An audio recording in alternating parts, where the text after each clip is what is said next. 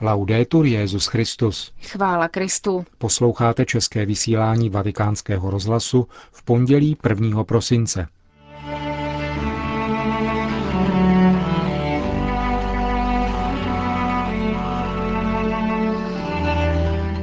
Benedikt XVI. hovořil o prostředí a poslání univerzity.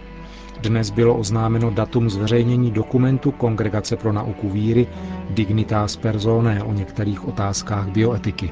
Papež zaslal poselství ekumenickému patriarchovi Bartoloměji I.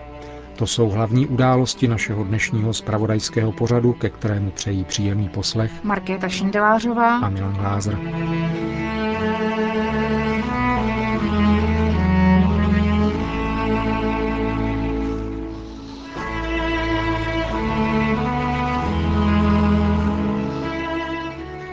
Zprávy vatikánského rozhlasu. Vatikán. Aby univerzita sloužila svému poslání, musí mít svobodu vyučovat a být nezávislá na ekonomických a politických zájmech, řekl Benedikt XVI. na setkání s více než tisícovkou studentů z italské Parmy u příležitosti tisícího výročí narození svatého Petra Damianiho, významného církevního teologa, který v tomto severoitalském městě také působil.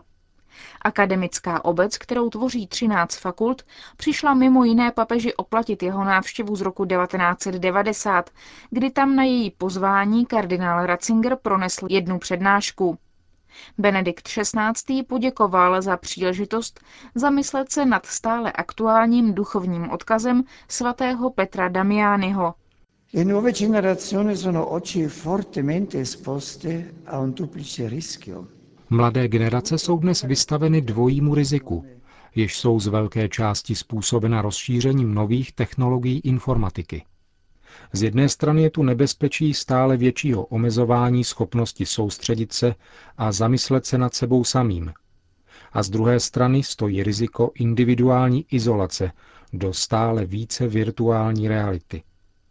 Sociální dimenze se rozpadá na tisíce zlomků, zatímco ta osobní se hroutí do sebe a uzavírá se před konstruktivními vztahy vůči svému okolí a také vlastního okolí vůči sobě. Univerzita však ze své podstaty žije v silné rovnováze mezi individuálním a komunitním, mezi bádáním a reflexí každého a mezi sdílením a otevřenou výměnou s druhými. A to v rámci záměrně univerzálního horizontu. Naše doba, stejně jako doba svatého Petra Damiányho, pokračoval papež, je poznamenána nejistotami a partikularismem, protože se jí nedostává jednotících principů.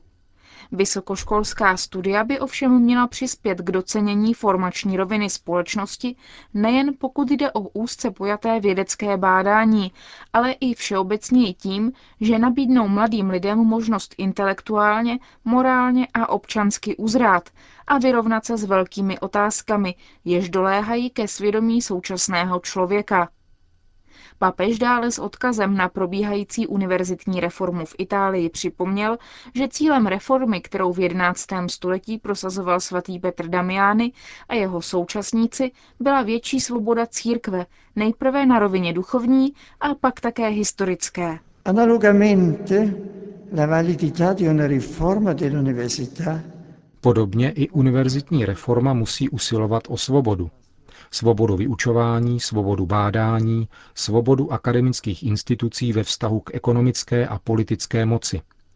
Neznamená to izolaci univerzit od společnosti, ani to, že univerzity nebudou za nic zodpovědné, a tím méně to, že budou sledovat vlastní zájmy za použití veřejného financování. To zajisté není křesťanská svoboda. Opravdu svobodná podle evangelie a tradice církve je ta osoba, to společenství nebo ta instituce, jež dostojí své podstatě a vlastnímu účelu.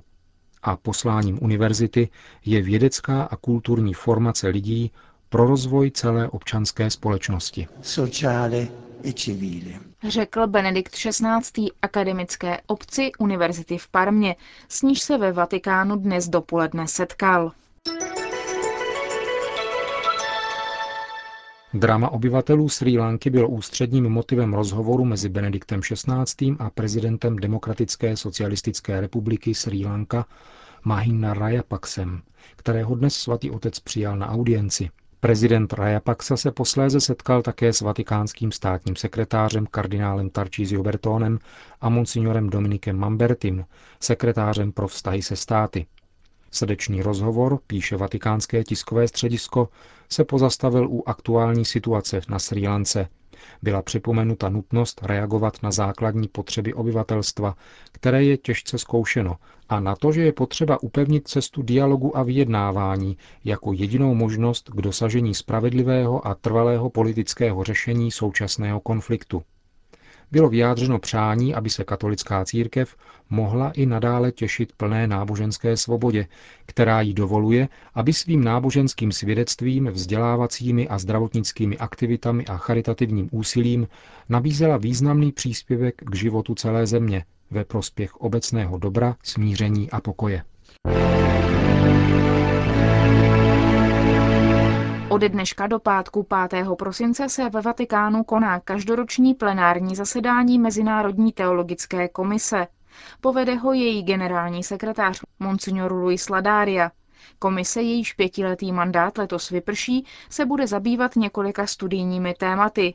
Jejím členům bude také ke schválení předložen plán na dokument o přirozeném morálním zákonu, v hledání univerzální etiky nový pohled na přirozený zákon, který musí být před případným zveřejněním ještě podroben proceduře, jakou stanoví statuta komise.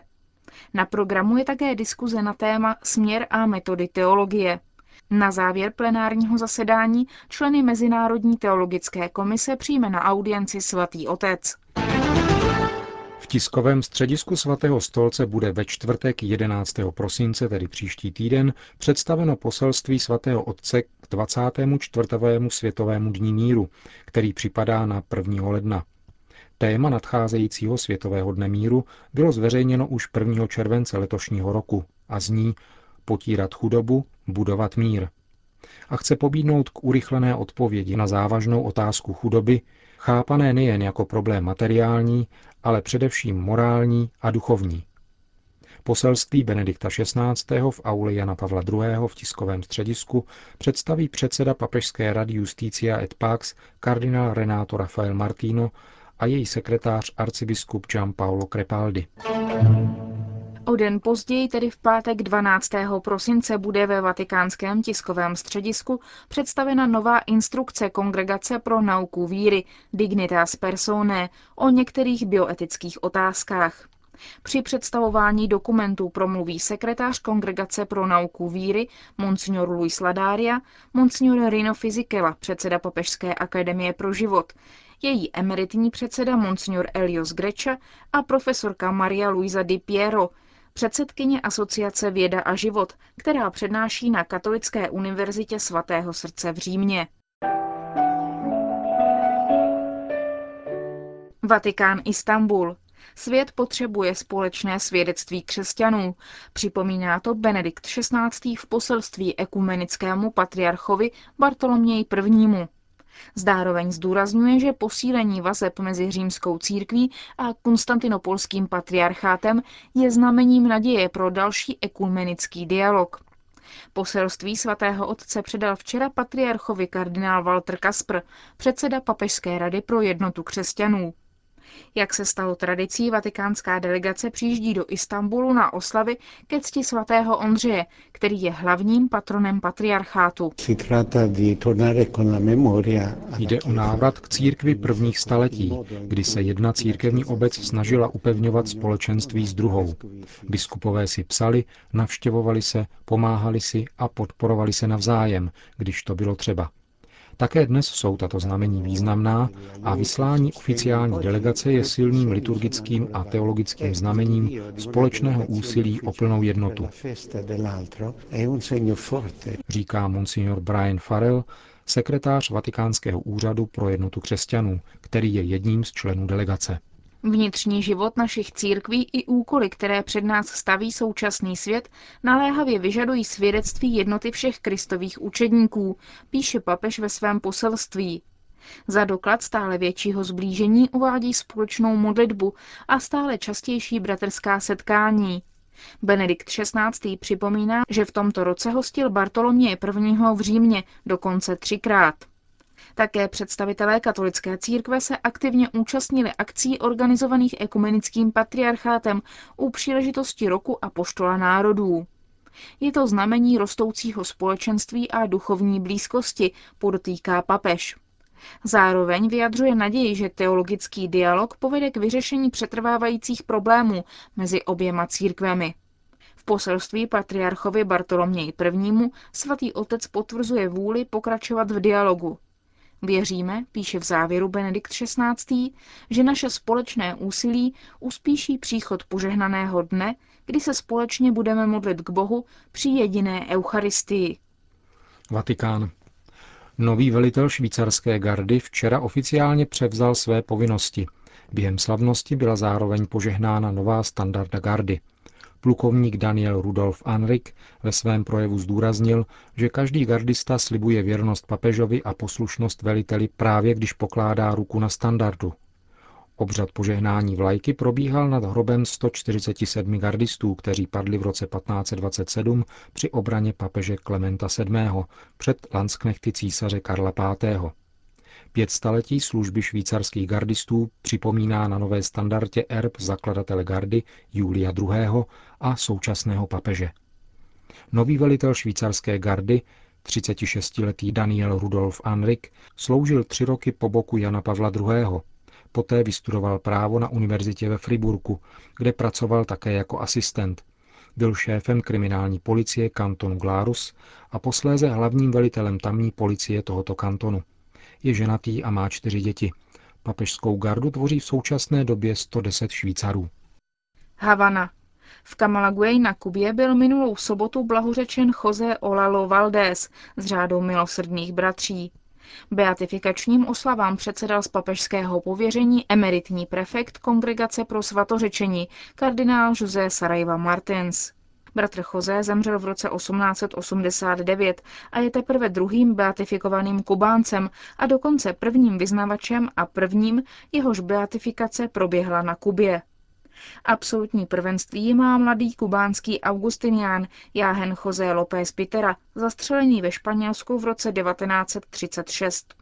Beatifikován byl 28. října 2007 mezi 498 španělskými mučedníky z pronásledování křesťanů za španělské občanské války ve 30. letech minulého století. Bratr Olálo Valdés měl opravdu nezvyklý život, řekl vatikánskému rozhlasu bratr Donatus Forkán, generální představený milosedných bratří. Připomněl, že nový blahoslavený vstoupil do špitálního řádu svatého Jana z Boha ještě před 20. rokem svého života.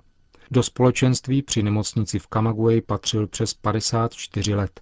Nikdy neopustil nemocnici a její pacienty, s výjimkou jediné noci, kdy k tomu byl přinucen. Bylo to nelehké období války se španělským vojskem, s níž se pojilo náboženské pronásledování. Řeholníci opouštěli své komunity – José zůstal v nemocniční komunitě jen s jediným spolubratrem. Když zemřel, pracoval asi deset let ve špitálu sám. Pečoval o nemocné a raněné. Působil také jako vyjednávač mezi civilním obyvatelstvem a vojáky, bez ohledu na neustále nebezpečí. Pečoval o oběti války a vězně. Stal se příkladem pro celou církev. Může být inspirací pro život každého z nás. Dodává nám odvahu a naději do budoucnosti, řekl generální představený milosrdných bratří.